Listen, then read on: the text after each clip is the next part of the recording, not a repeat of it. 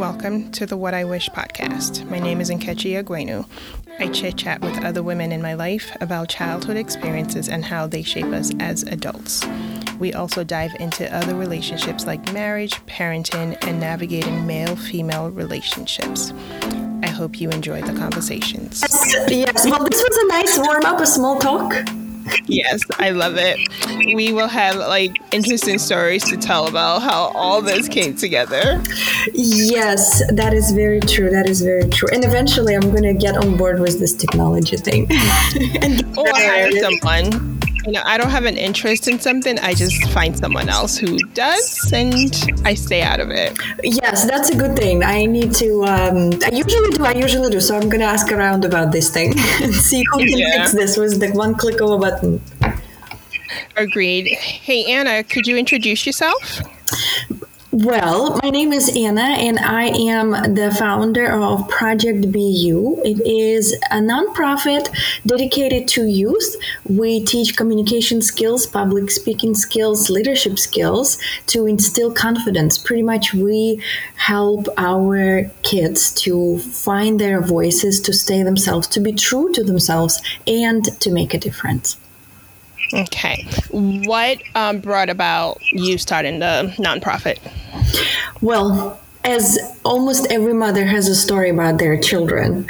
It started, the project started with just a class for my older son because he needed a place to practice his communication skills when he was a senior in high school.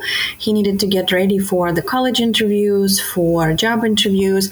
And when I looked around, there weren't any classes available for him to take to learn communication skills. And unfortunately, he didn't have options to take those classes in school.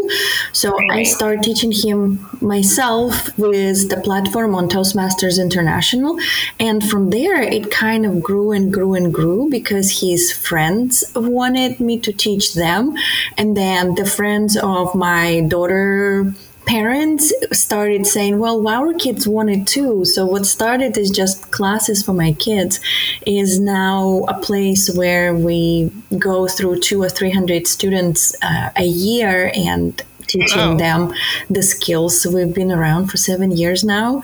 So we can say that we have um, experience we figure we're figuring things out we're learning fun we're enjoying things and most importantly we're touching lives of the youth all around us. Excellent. I love it. Um, why did you name it Project Be You?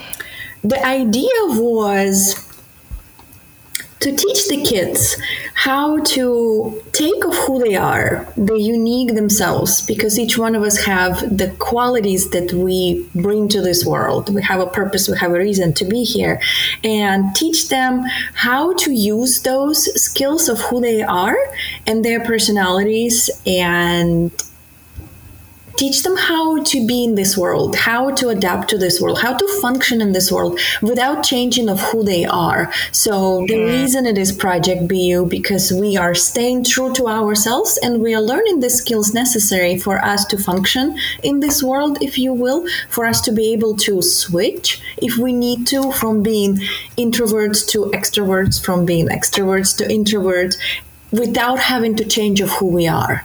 And that's pretty much why it is a Project B. We are embracing who we are and learning how to adapt, adjust, and function in this world without changing ourselves. Excellent. So, in your opinion, why do you think it's important for kids to have good communication skills from an early age? Well, to me, communication is like magic.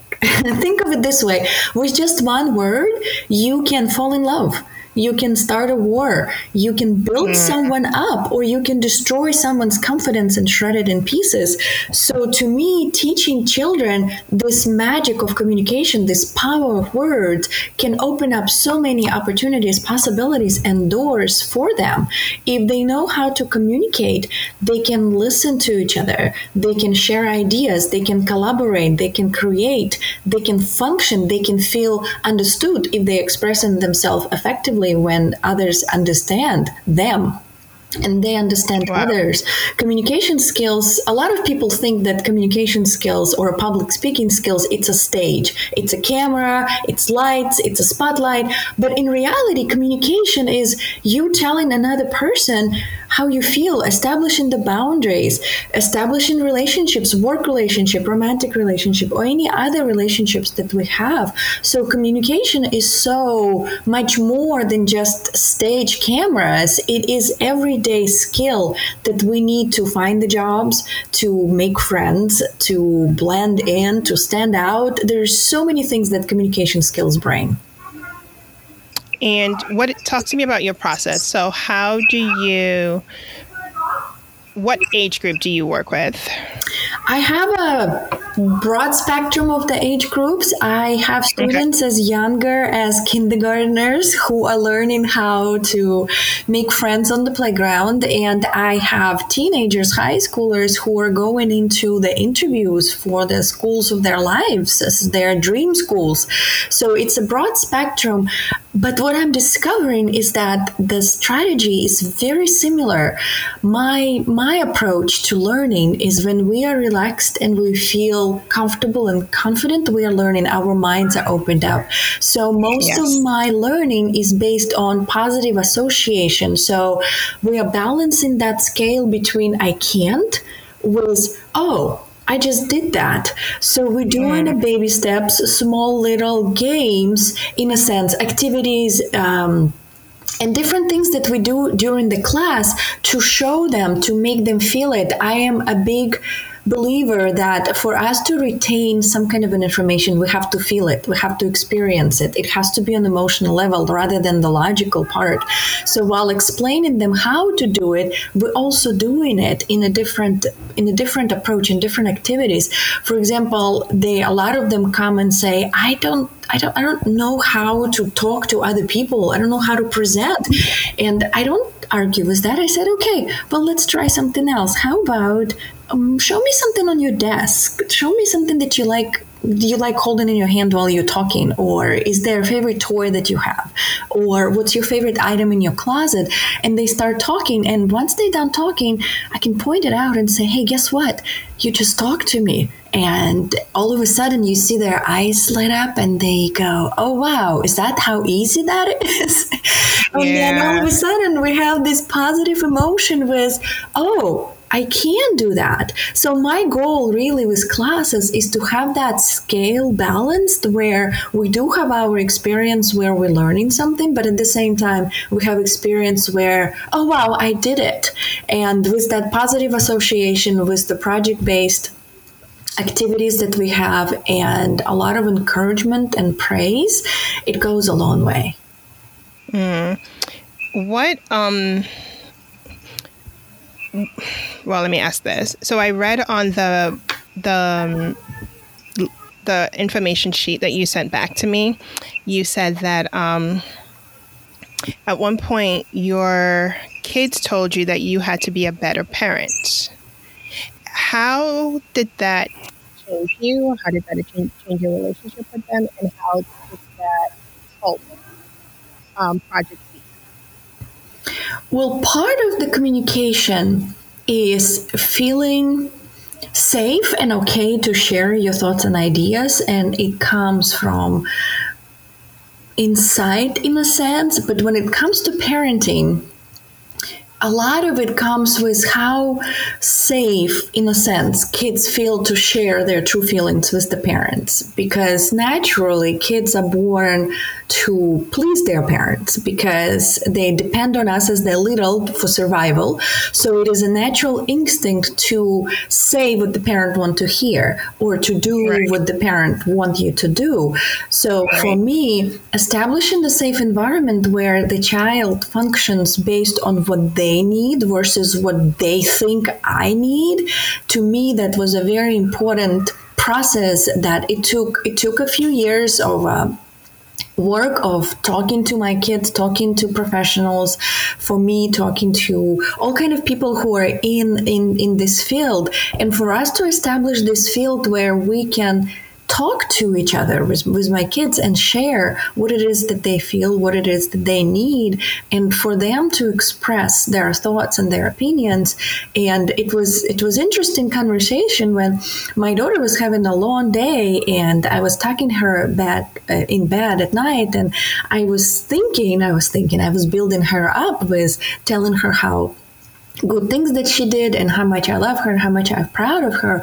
And she stopped me and she said, Mom, I know you love me, but what you're doing right now is not what I need. And oh, wow. that was kind of a crazy things. And when I ask her, I am, I'm, I'm, i would love to give you what you need, what it is that you think you need right now. And she didn't know at the moment because sometimes it's hard for kids to really point out and say, hey, this is what I need right now. But for her to say that and for me to hear it without falling apart or being defensive or trying to fix it in the moment and just say okay i'm i'm sorry. That wasn't what you needed. And maybe we should just leave it at that for now. But a few days later she came and she said you know i just needed a hug. I didn't need words. I just needed a hug. And it went back to sometimes we forget, but we know it. A love language of a child. I'm, I'm sure yes. you probably heard of it. So I offered her for us to take a test to see what would be her love language, what would be the best way for me to show her my love. And sure enough, her primarily love language at the moment was a physical touch.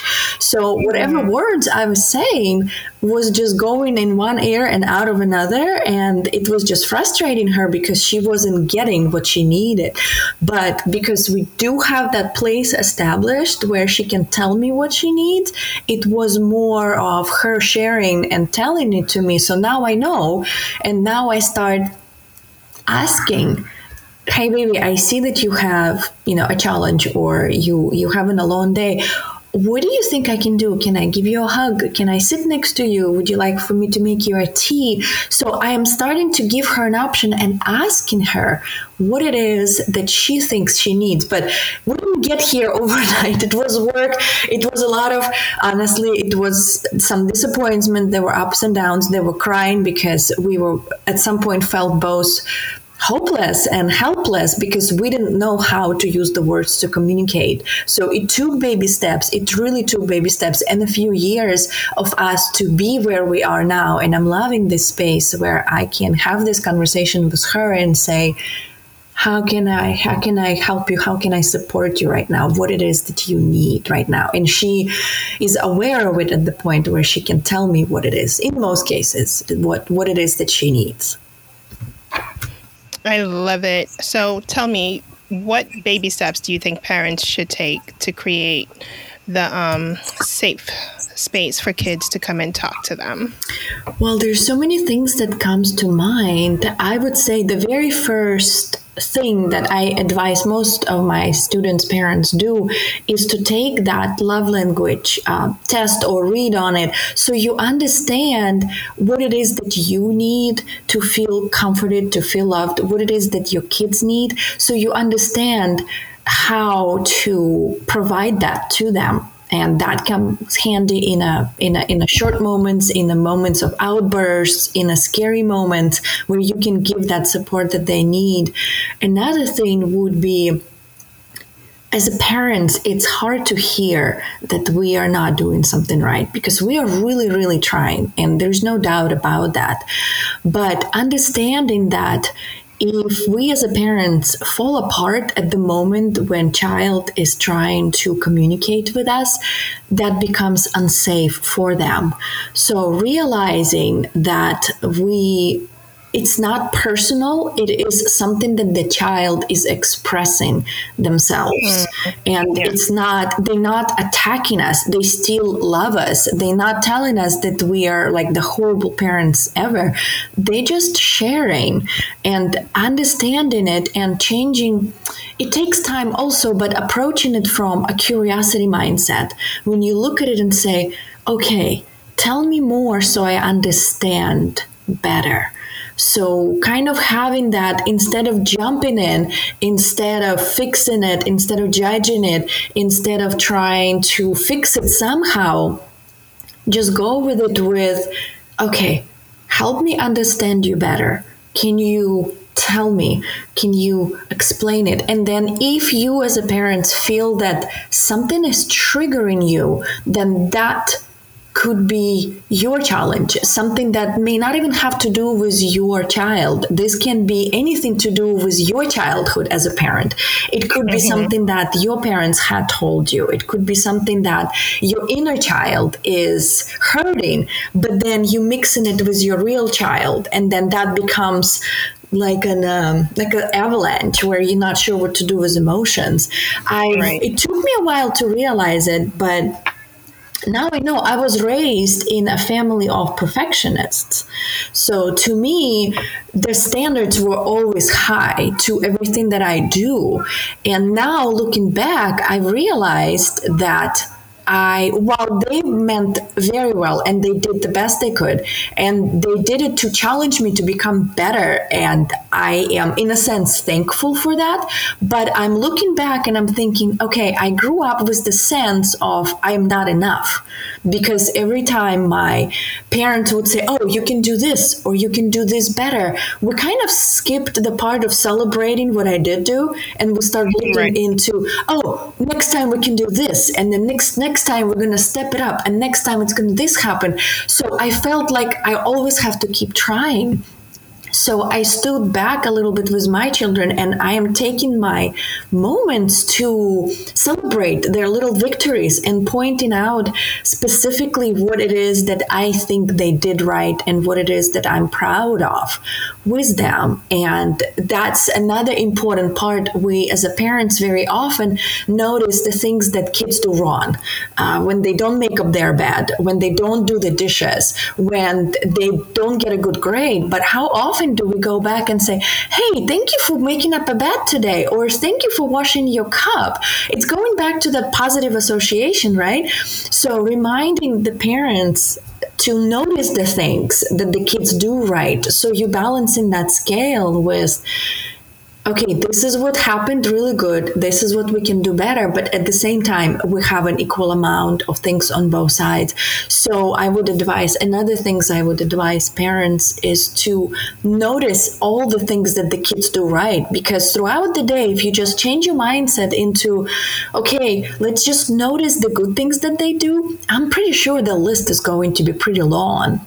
Yeah, me too. Me too. And and I think that would be another things I, I can as you can tell, I have stories. I'm a storyteller, so I have no, I love it. And that's why I'm so quiet. I'm enjoying it. um, so you touched a bit on your childhood. Um, talk to me more about how your childhood experiences affected you as um, an adult and then impacted you as a parent? Well, I think I started a little bit with the whole perfectionist family. So, in a sense, now looking back, when I started the classes, I wanted to teach my kids things that I wished my parents would teach me and, and a lot of it was in the communication part was the small talk was the networking was the storytelling. But at the same time i've noticed that the kids who come to my classes do they, they're hungry for encouragement. Again going back hmm. for us not noticing the good things that they do. So as i start using the positive words and encouragement and nature, I start noticing that every time I say it, I feel emotional.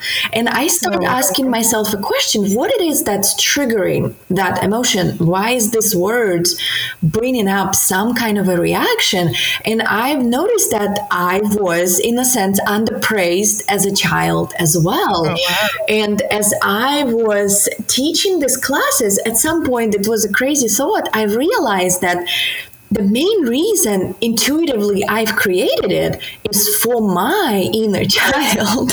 It's, it's, it's yeah. crazy to say, but it's almost as through this last few years, as I was teaching classes and I was thinking, okay, I am helping the kids, I'm reaching out, I'm making a difference but at the same time, I felt that I was healing my inner child. It's almost as if with them, I gave my inner child what it what she was missing through her adolescence and that comes back to one big thing that i wanted to bring is the best thing we can do for for the parent as a parent is to be that adult we wish we had when we were little and that's and that's kind of summarizes my childhood the experience in my childhood. Intuitively my inner child had led me to these classes because it needed healing. So through my classes i became that person i wanted to have when i was growing up. Hmm. what um and you know the topic of the podcast is what i wish my mother taught me. So i have the same experience. There are just things as a parent that I noticed that I did not know. So things like just making my bed in the morning, really simple things, you know, um, or validation, you know, just receiving validation. And that's what sparked this that there are things that, you know, as adults, we missed out on as children and then it it builds into our adulthood. And then as parents we tend to make the same mistakes unless we decide to you know be intentional about our parenting. So that's so interesting that you and i have the same mindset about being the adult that we wish we had when we were younger. So um, what are the lessons that you've learned in the past seven years of working with children that you have learned Wow, there's so many. If I can start making, you know how they show in the movies when the Santa brings out the list of all the good kids and the naughty kids. Yeah, yeah. so I feel like that. If you'd ask me for a list, I think it will go for for days. But I think being that of course being that person that the kids needed needed that i needed it growing up that was the big takeaway another thing was to when there are no expectations, and of course, I'm realizing that as a parent, we have a lot of expectations for our kids, right? We want them. I mean, ultimately, as a, as a parents, we mean well, and there's no doubt about it. We want our kids to have less hardship that we've had. We want them to be successful. We want them to enjoy life, like life. we want them to we want them to pretty much be happy, right? When it comes down to it. But we're going about it in a funny ways when we make them take classes they hate or when we make them do things they don't like. And of course it's a part of parenthood but my daughter and again going back to my daughter i have an interesting story of how she put things in perspective and how we as parents mix things up sometimes. I wanted her to take a chess classes and i kind of talk her into it. Let, let's try it. Maybe you like playing chess and and, and it, it's a good game to have. It develops all kind of skills. So i logically reasoned with her and she was like i'm not sure about it but okay. I'll, I'll take this 10, 10 classes whatever that was the session and she was like but take it me. Just come sit and and maybe you learn a few things too. Just be there with me. I don't want to be by myself. So i said okay we'll do it together. So through the 10 sessions she sat on the front did her thing. I sat on the back. I was thinking of learning chess but you know how much can you learn sitting on the back? I mean as, as much as you can. And when the 10 sessions were done she was like okay i'm done. I did what you asked me to. I don't want to do this anymore. This is not my thing. And i was trying to talk her into it. And i was like, but this is so good. You need to keep going. Need to keep learning. And she stopped me with this look on her face and she was like, Mom, I think you should take a chess class because yeah. it sounds to me like you want to play chess.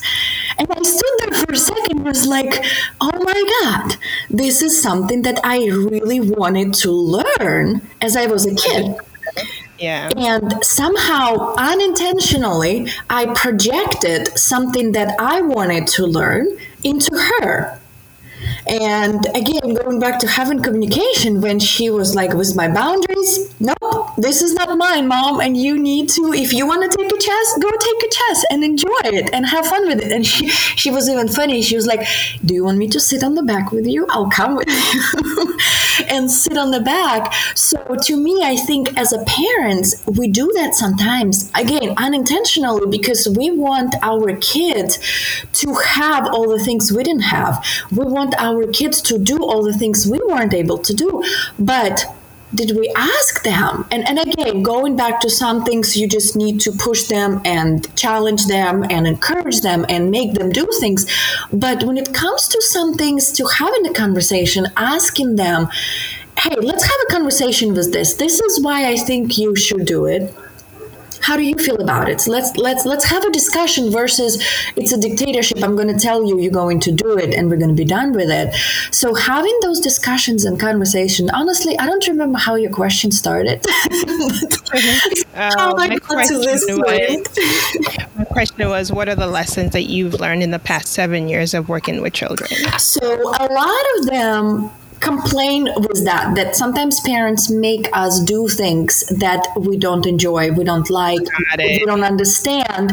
So having a conversation with our kids to to see what they really feel because you can reason with them. You can give them reasons and benefits and logical explanation. Again with the love language you can encourage them in the way they hear you and they feel loved and so having a conversation and asking them. I, I, think a lot of times think of it this way when we run a business right we do a survey with our customers. We ask them hey how did we do? What was your how was your experience like? And we all try to be a better parent but we're reading books about it we're going to the seminars with parents teaching parents but how often do we come to our kids our customers and say yeah. hey how am i doing? Like w- w- what are your feedback to me? I, I haven't met a parent well i've met a few but in general parents don't do that. They don't ask kids what the kids need. I mean, we're trying to give kids all the the best we can, but we don't ask them what they want or what they need. So that could be another thing, another complaint that I've learned from the kids, in a good sense, complaint that I wish my parents yeah. would ask me what I want and what I like, and have a discussion with me, and they would hear and, and they would hear what, what I have to say. And the biggest thing, um, one of the biggest things that the kids say, two things actually, is when the parents tell us that the little Susie or Johnny or whatever, whoever it is, did a good job, and and and I wish that next time you would be like them. What the kids hear is that they're not enough. So not comparing kids to one another. It's something that that my students had often address in their speeches when they say, you know, I wish my parent um, would not compare me to other students because we are all truly different. And it's the reason why your kid often says, I don't want you at my competition. I don't want you at my game. I don't want you to be there. And when I start asking my students, but why wouldn't you want your loving parent be there to support and encourage you? They would say because they're going to compare me to another's and they're going to tell me what I can do mm-hmm. better and I don't want that. So stop comparing kids to other kids in front of our kids. That's something and of course again there is a balance between challenging them and maybe pointing out a few good things or a bad thing I mean, not a bad things room for improvement we should say. Yeah. Often they hear that they're not enough Um, yeah. that's that's something that the kids would bring up that comparison and that's another lesson. So there's so many lessons. Every class I teach, I take away a certain things and a better understanding, I think, of a youth, of, of their needs, of what it is that they are lacking and what we can do as adults and as educators, as parents to support them better. Because high school is hard. Middle school yeah. is hard. Elementary yep. school is hard. And being that parent or being that adult that I wish I've had makes a difference, at least in the classes with my students. Yeah. Um, speaking of middle school, my daughter's going into middle school in two days. Oh no! Well, oh yay! I don't know what's the word. I, I will text you and let you know on Wednesday morning. okay. How does she How does she feel about it? Well, the school they're really um it's a private school, so they're it it's it, they're very good at how excited to get the kids. So okay before the school year ended last year we had a party. They the kids went to the middle school. They visited. They spent a whole day in the middle school. They got to see the lockers. So it's been there's like a great anticipation because they've been introduced to it. And tomorrow we get to go to the school and we decorate her locker for the first time.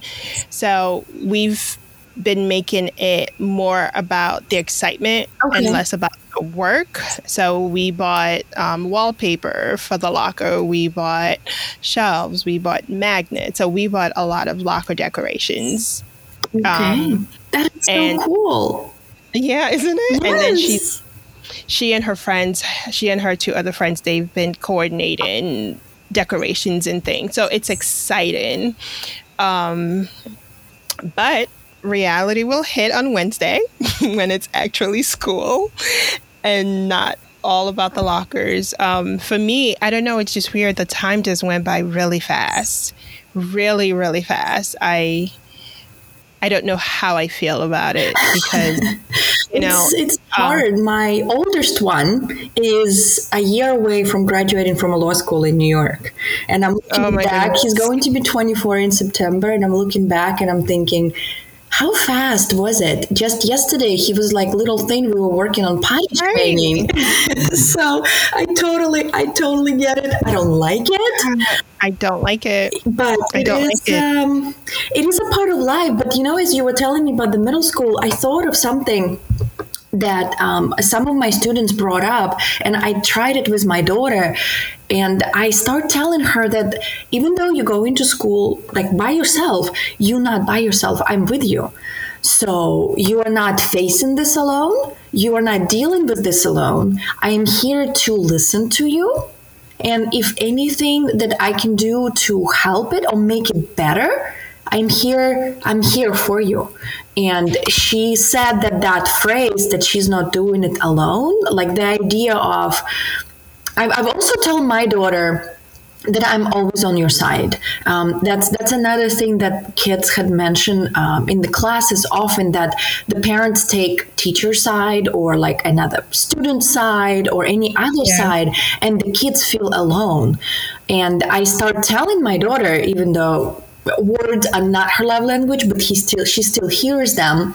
Of course, I can yeah. say you're not by yourself. I'm here. So if something that needs to happen with school, I will go. I will talk to your teacher. I will I will address it, but I'm always on your side.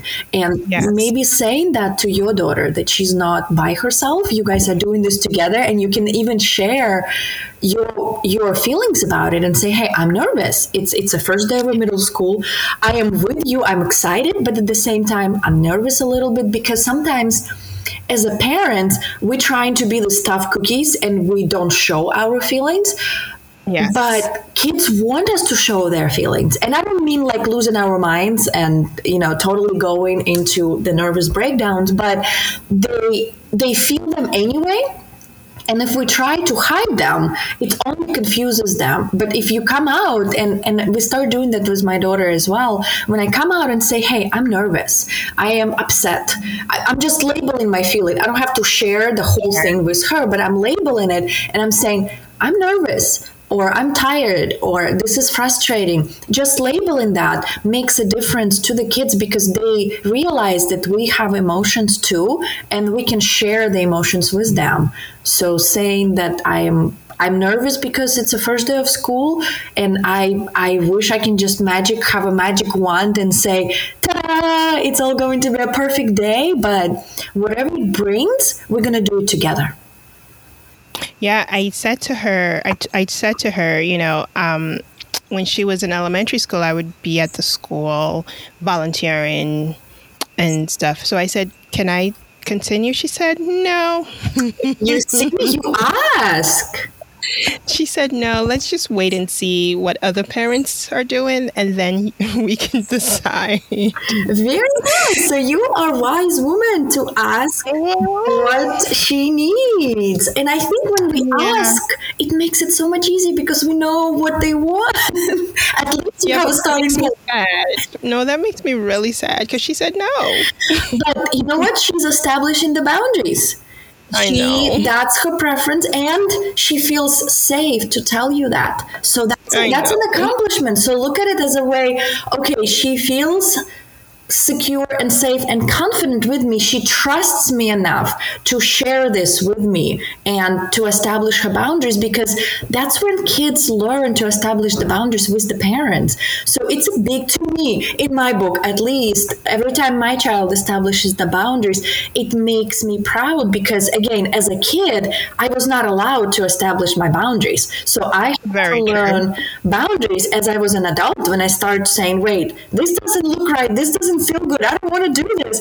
But with them now they're establishing it with their parents that's how it starts that's when the whole saying no to drugs saying no to abuse saying no to whatever it is it starts at home when the kids feel okay to say no thank you mom i know right. i know you are the most wonderful mom i'm sure that's what she thinks but she's more like but this is my space i want to figure this out on my own so yeah. Christine, I know it's a little sad, but you find another ways. And when you ask her and have commun- uh, conversation with her, maybe she would rather have a coffee with you after school or like an ice cream, and that's your bonding time with her.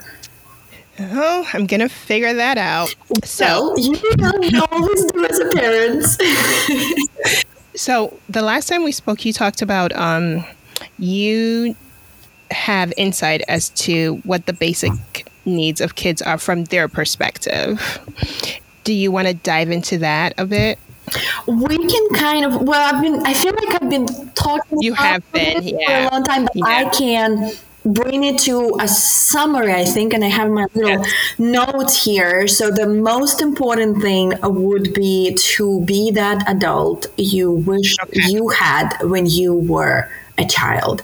And think okay. of it this way when you have a long day and you come home and you have that person that you talk to, whether it's a significant other or whoever else you talk to, sometimes you just want them to listen to you, right? You don't want them to fix anything. You don't want them to judge. You don't want them to tell you, oh, you did this wrong or you messed up they just want you just want that first initial connection of listening and i think that goes back to that being that adult because you don't always need to fix things you just want someone to listen to so be that parent who can listen instead of yeah. that's one of the things that the kids say that parents lecture us instead of listening yeah, and you know what's interesting? I'm a fixer. Yes, and we all are as a parent. We have to be to make every to make it work. It is. Yeah, I'm a fixer, and I have to. I do have to learn to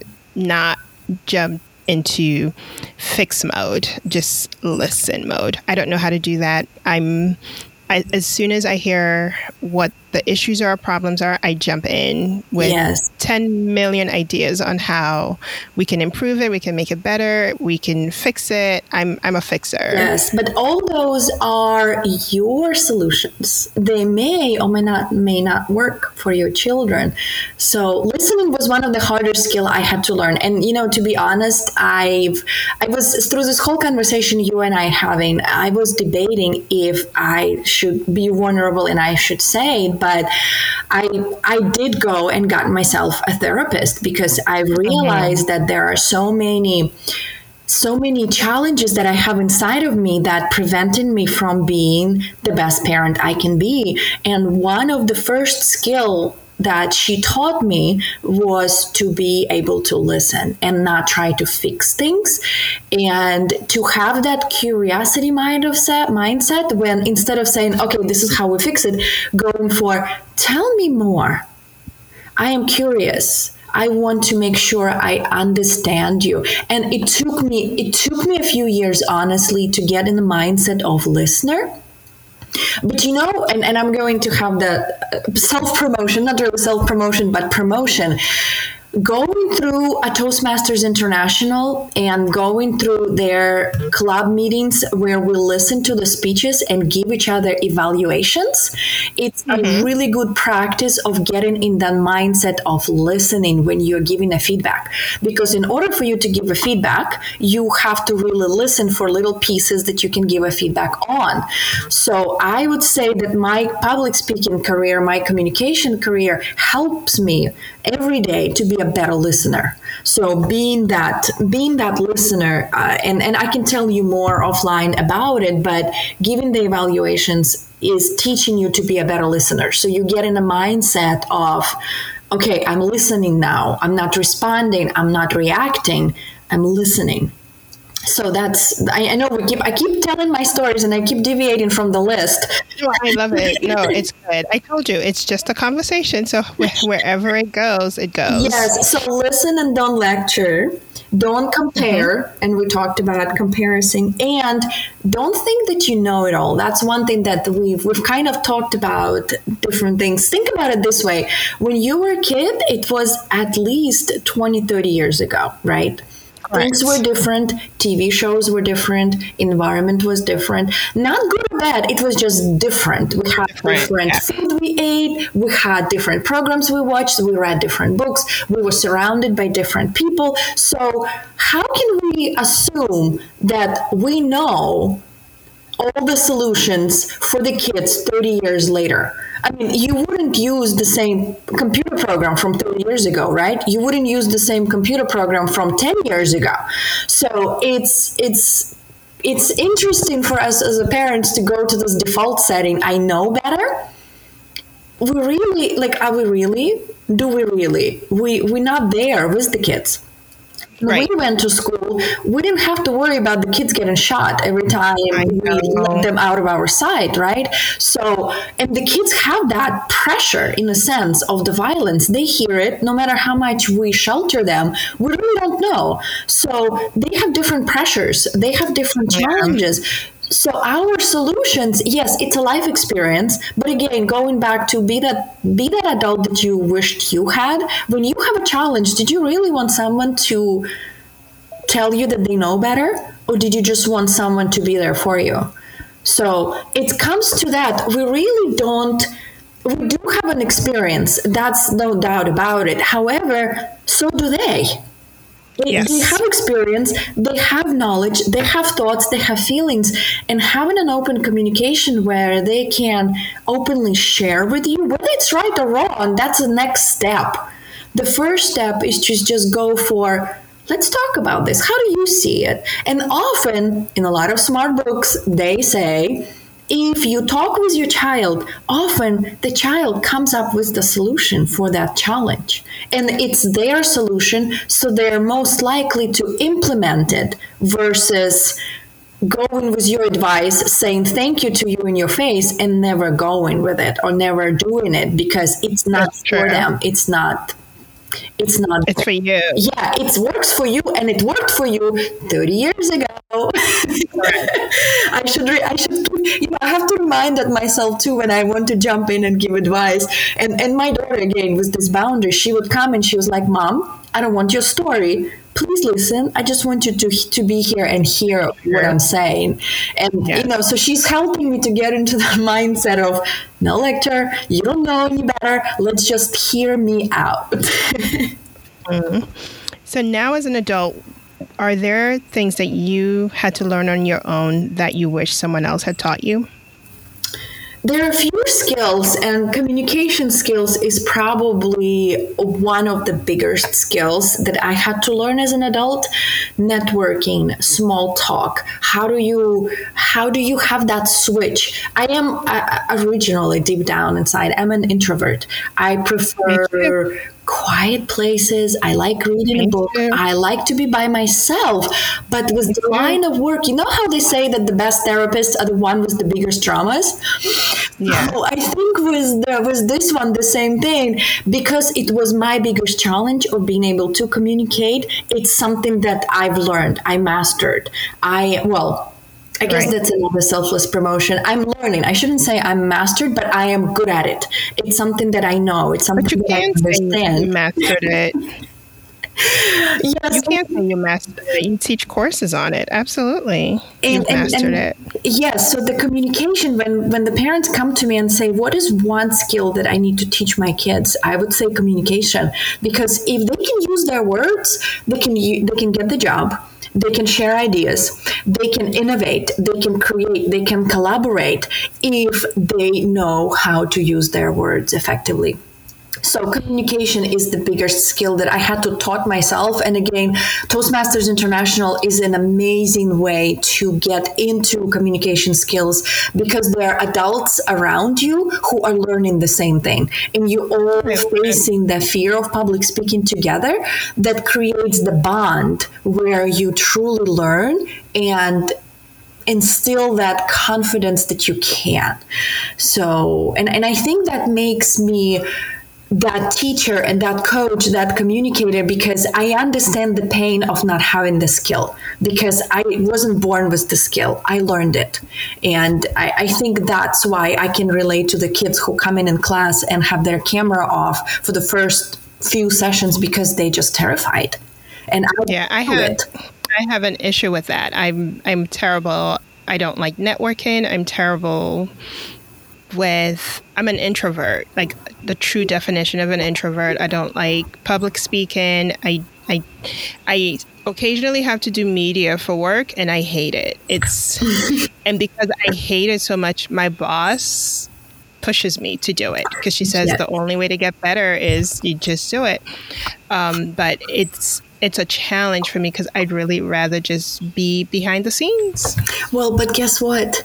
You are doing it you're doing it now. You're doing it with me. We didn't know each other two weeks ago. You oh, yeah. networked and you are telling the stories and you are communicating. And it's being able to point out that there is something curious with that that there is again balancing that off not denying that yeah this is this terrified and this is hard but also noticing like oh like five minutes of this terrified conversation, I actually had fun and I enjoyed it. And when you start pointing out, you going back to balancing. While yes, you prefer to do those things, but you also have that switch that allows you to function. And that's one thing that I hope and I work on to teach my students to have that switch, to be able to say, I'm an introvert and I'm okay with being an introvert, but right now I have my switch and I'm going into the mode where I have to function, I have to network, I have to ask questions. And when you start noticing that you are switching and it's actually some parts of it feels good and curious and adventurous and when you start noticing it you start balancing the scale and i've had I, I rarely work i started my career with adults as a corporate trainer but in, in in the current years i work with children but time after time the parents would come in and say hey i really need you. Can you please please please can you help time? me can you help me? Can you spend some time with me? So i do take adult clients time after time and the biggest feedback and the biggest accomplishments i have they, they would say okay i'm not scared of a small talk anymore. That was one of my students who came in and say i got promoted because i'm no longer terrified of the meetings because i have to speak I can actually stand up and share my thoughts, ideas, and I'm thankful for you for that. So I do yeah. have stories. I'm, I'm terrified during board meetings. So we have board meetings um, once a month, and it's not my favorite time of the month, but um, but I might look into Toastmasters. Yes, and you know, you have me now. I can. I have you. Yes. yes, we can have a whole new podcast of teaching we parents. Can. We can something to look forward to. Yes, oh. yes, yes. We All right. on this. I can help you. You're not alone. I can help you figure this out. What lessons would you say your mom did instill in you? Well, she is very, very, very determined woman. So with her, I've learned to keep going and mm. to not um, to find the ways out. Like when a lot of times we think oh there's no options to fix this or there's no choices and she would say you know what? We always have choices we may not always like the choices. So she taught me to recognize the choices and be able to see them. So there are options to say okay i can do this i can do this. I don't like either one of those but those are still choices. So she taught me to look beyond the idea of there's only you know if the, if you don't like the choices it's it's hopeless. There's no way out. So, so that's one thing. Um, she also i watched her being an amazing wife and I watched her taking care of my dad. So I'm taking some of the lessons from her of how to be accommodating to the people in my life, how to hmm. sometimes make a choice between do I want to be right or do I want to be happy? And I often ask myself that question when there is certain things that I need to address. and I start thinking, okay, do I want to be happy or do I want to be right? And th- those are a few most important ones that comes to mind right now. And that's just a part of growing up. I mean, granted that there are always ups and downs in any kind of lives or relationships, but those lessons that I've asked myself, I think made me a better overall. Uh, I don't want to say a woman, but overall human being of being there mm-hmm. for others. Right. Without having to sacrifice myself. That is something um, that I saw from her because in, in the family again in a family of perfectionists I've also had my dad who would put others first. So I watched him sacrifice his happiness sacrifice his his mental health his physical health or everything else on the sake of others. And I watched my mom who would balance that off with I don't want to do this right now I don't feel like it. I do what I want. so I, I I'm learning now as an adult to take the both best from both worlds and balance yes. it where there are times when you do have to jump in and say, okay, I'm all in and I'm going to do whatever it takes for the sake of a group or a company or, or whatever. And then also balance it with, I need to be alone right now. Like right. whatever it is that you need to solve, I am not the one to solve it. so I'm, that's something that I'm, I admire about my, my mom, this, this selfishness of hers in a good way. We also think the selfishness is a bad thing, but she showed me that it's necessary for us to, to be safe, to be, yeah. to, to safeguard our boundaries. Say no. Yeah. To say no. I'm, I'm learning that, um, in the last two years, I've, learned that, you know, I'm better when I am interested in what I'm saying yes to. Mm-hmm. When I say yes to things that I'm I don't really want to say yes to, but I'm doing it to make others happy. It does not work for me. I don't do it well. I don't apply joy to it and it doesn't work. So I've I've learned to assess and really say no when I'm not interested in helping or when I'm not interested in doing something because I only give it my all when it is something that I am interested and genuinely want to give of my time to. That's a very wise discovery that that you're making. And now with this question that you asked me, I'm sitting here and I'm thinking, I need to reflect and make a bigger list for all the things that my mom does right because yeah. you know how we are looking back and we're like, oh yeah, they did this. I didn't like how they did this or they didn't do this right. And now that I'm talking about it, I'm thinking, huh, I don't have a balance with my parents. I have a lot of things that I wish they would do better, but I've also need to balance it with the list of things that they did amazing and they were good at. And I think that's pretty much practice what you preach exercise right now, like my aha moment with you right now is yeah. balance my list off because I realizing that it's one sided. So I need to reflect on my childhood and and make a bigger list of all the things that my parents were amazing at because they were truly yeah. they, they were truly did the best they could in, in the time that they were raising my sister and I. So thank you for some for this for this curious question. And i am and i'm learning right now. I'm sitting here i'm thinking yes yes let's do this. Yeah, you do know. You do know um, with parents yes they they can only give what they do what they have to give. They can't give what they don't have to give. And sometimes parents it's not the words it's really just the actions mm. you know? It could be a mother who actually goes to work every day. Now to a child you're like you work too hard. You're always working. You work too much. You work too much. But instinctively as a child what you're what she's quietly teaching you that hard work pays off. You know you have to work hard. Or a parent who like you never hear your parents argue doesn't mean they don't argue you know and you may see that one parent is angry and the other isn't. The other isn't, is taken the anger or not reacting to the anger of the other parent. And you, as a child, you're like, say something, you know, say something. Don't let the parent speak to you in that way. But what that parent is teaching you is it's okay to just be quiet. You know, you don't have to be aggressive towards another human being. So I think what we miss as adults or as children and then eventually as adults is we don't realize that even in the quiet moments, just in the actions of our parents, we learn so much.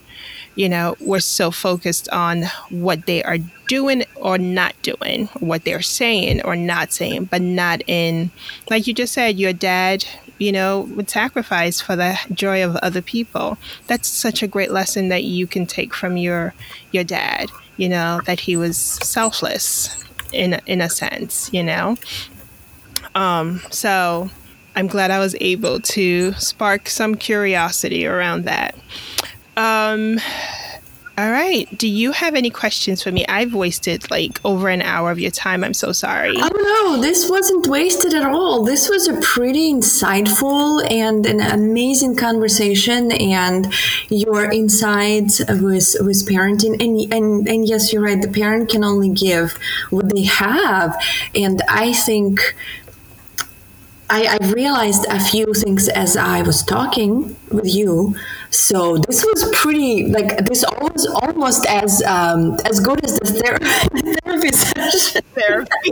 yes, and I think as a parent, as an adult, we should have more of this when we are vulnerable, when we are willing to yes.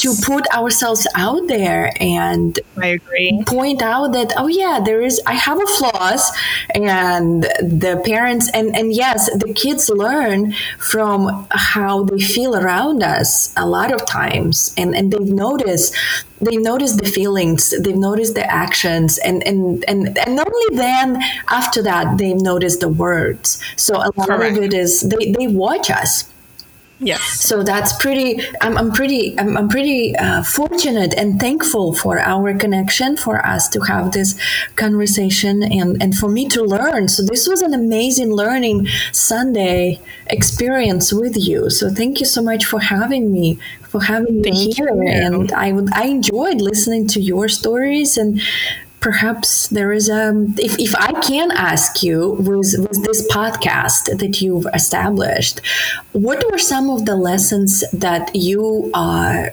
willing to share with your audience? Because often you put a spotlight on the guests and this would often always. What are the things that you would want us from your experience, from your parenting or childhood, what are some things that you would want to tell? Maybe there's a story that you want to share with your listeners, as if you would be the guest. I think what I what I was interested, the reason why I was so interested in speaking to you is um, because of the communication. I think that is the greatest lesson that I've learned as a parent is um, having open, clear communication with your kids and creating an environment that allows the kids to talk to you. So, um, I'm African, and the way I grew up is, you know, most African households operate as a dictatorship, you know. Um, not anymore, but as when I was younger, it was more of a dictatorship. So in the same way now, I do parent in that way where my husband and I we make the decisions, you know. But what we did do for our kids, we've informed our kids that they have the right and they have the ability to always question the decisions that we've made. I does not mean that I'm going to change the decision I've made. It just gives them the opportunity to voice their opinions or the fact that they're not interested in the decision that we've made and we will listen you know call a town hall meeting whenever you want to. We will listen to you. We will hear your reasoning and your rationale. And that's great as long as at the end of the day, you understand that our decision is final. And, you know, occasionally they have done that. Now they've done it more than occasionally. And sometimes we regret that we gave them the option to do that. But they've done that. And occasionally, actually, we've changed our decisions based on the conversations we've had with them, you know? Um, so that is one thing I've learned as a parent is having open communication with your kids or creating a safe space for your children to talk to you about their feelings. I've also learned just being vulnerable with your kids. You know, growing up, I never had the opportunity to be vulnerable with my my parents and um now as an adult, I can't be vulnerable with, I still cannot be vulnerable with my parents. And I don't want that for my children. So I do share my feelings with them. I do talk to them when I'm having a bad day. And my son, he's so cute every day when I come home from work. He is the only person in my household that will ask, How was your day? You know?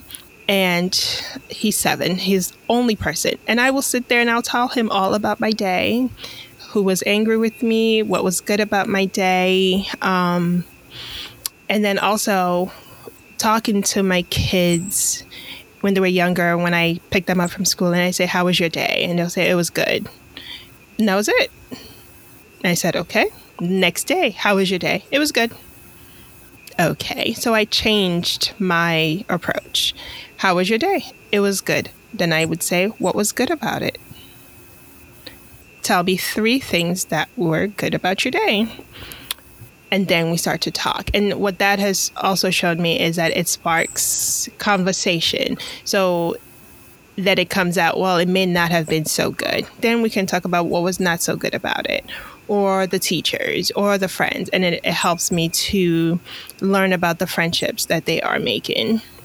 So there are different lessons. Um, listening to this podcast, I'll tell you this much. Uh, while going through the journey of this podcast, the one thing that every guest, every single guest that I've had has um, told me that they wish their parents had taught them or that they wish they received from their parents was actually to know that they were loved and that they mattered.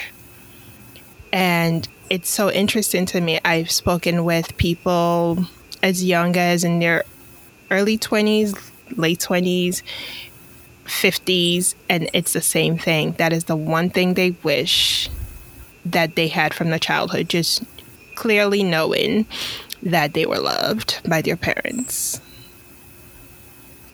That is okay. That is crazy to even as and, and, and I totally can relate to it. As a parent, we think, well, the kids know we love them. Exactly. Right? And then it's more like, but wait, did you tell them? Yeah. so the whole idea of unconditional love and they they need to hear it, especially those whose love language are words. Correct. Yeah, it's it's and I find that I found that to be so interesting. Every single person said, I wish I knew that I was loved.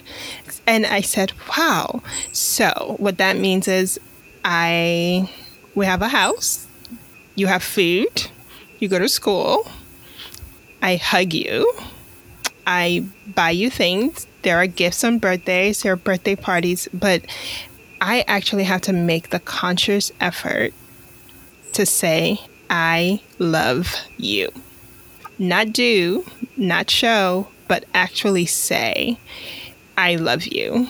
that is, uh, and I think you are making a big difference with us as a parents and adult to hear this because sometimes we lose track of thoughts. We know it, but then we forget to give it to our kids yeah we, we want this love feeling but then we forget to say i love you to our kids because we're too busy of making them um, into doctors well, engineers them. yeah and pushing them harder and all they want to hear is i love you. That's crazy. Yeah. Thank you for doing it's this. so oh no. It this has been therapeutic for me as well. Um, the past couple of months recording this has been therapeutic and so interesting. And it has actually made me a better parent because I'm learning so much. Just and listening to you, you know, today I I'm starting a Girl Scout troop and I'm going to find time and I hope you have time because I would love for us to have you as one of our activities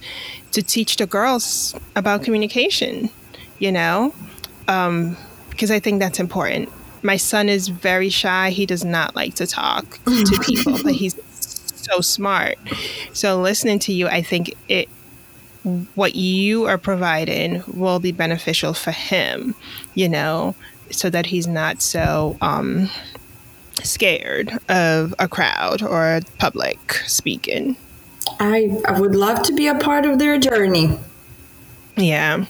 So um, let me see. So I wanted to say, um, you know, I I work for a nonprofit, so I understand the challenges of being a nonprofit and the decision to be truly in service to others. So I want to commend you for making the decision to change the lives of youths.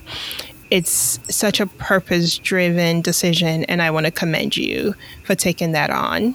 Thank you, thank you so much. I was, I was, a, well, I am a parent, and I know that all of these things are, everything is so expensive and demanding and i wanted to make sure that the kids have an opportunity to learn this skill regardless of their parents ability to pay for expensive classes because a lot of those who do figure out the classes and some have some classes it is an, an expensive process so yeah. the reason i wanted to be a nonprofit because i wanted to bring it to everyone and to, and to those who need it the most. And a lot of times the lower class is the one who need this skill the most in order for them Correct. to grow and to break the family traditions of just living paycheck to paycheck because Correct. it's and the kids need this. And, and i wanted that. And the reason that's a nonprofit because i want to make sure that i reached as many kids as possible with those. Yeah it's commendable. So tell me, where can, why don't you do some plugs for your business and your, um, your platforms? Where can people find you?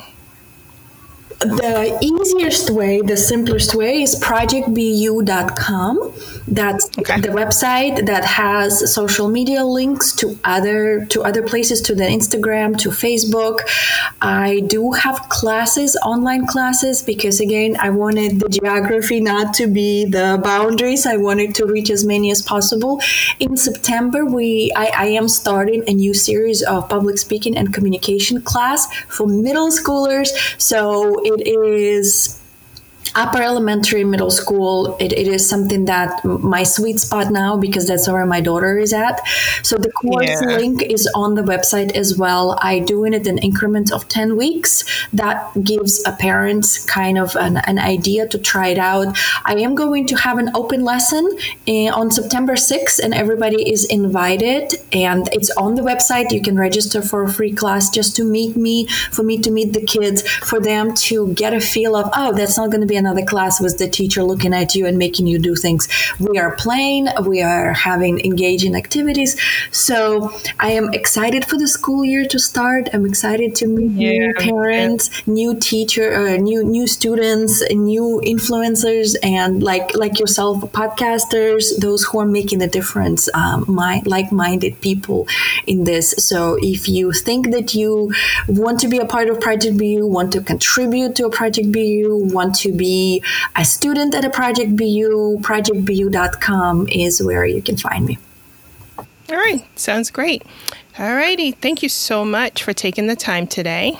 And this has been an awesome Sunday. Thank you, thank you so much for your wisdom, for all the things, for all the things that you do. Because I think we all need it as parents, as kids, as students, as human beings. So thank you so much for making this a part of our life and for us to be able to have a place where we can be vulnerable and we, where we can be heard and learn stories from others. So we know we're not alone and things are possible that there is a light at the end of the tunnel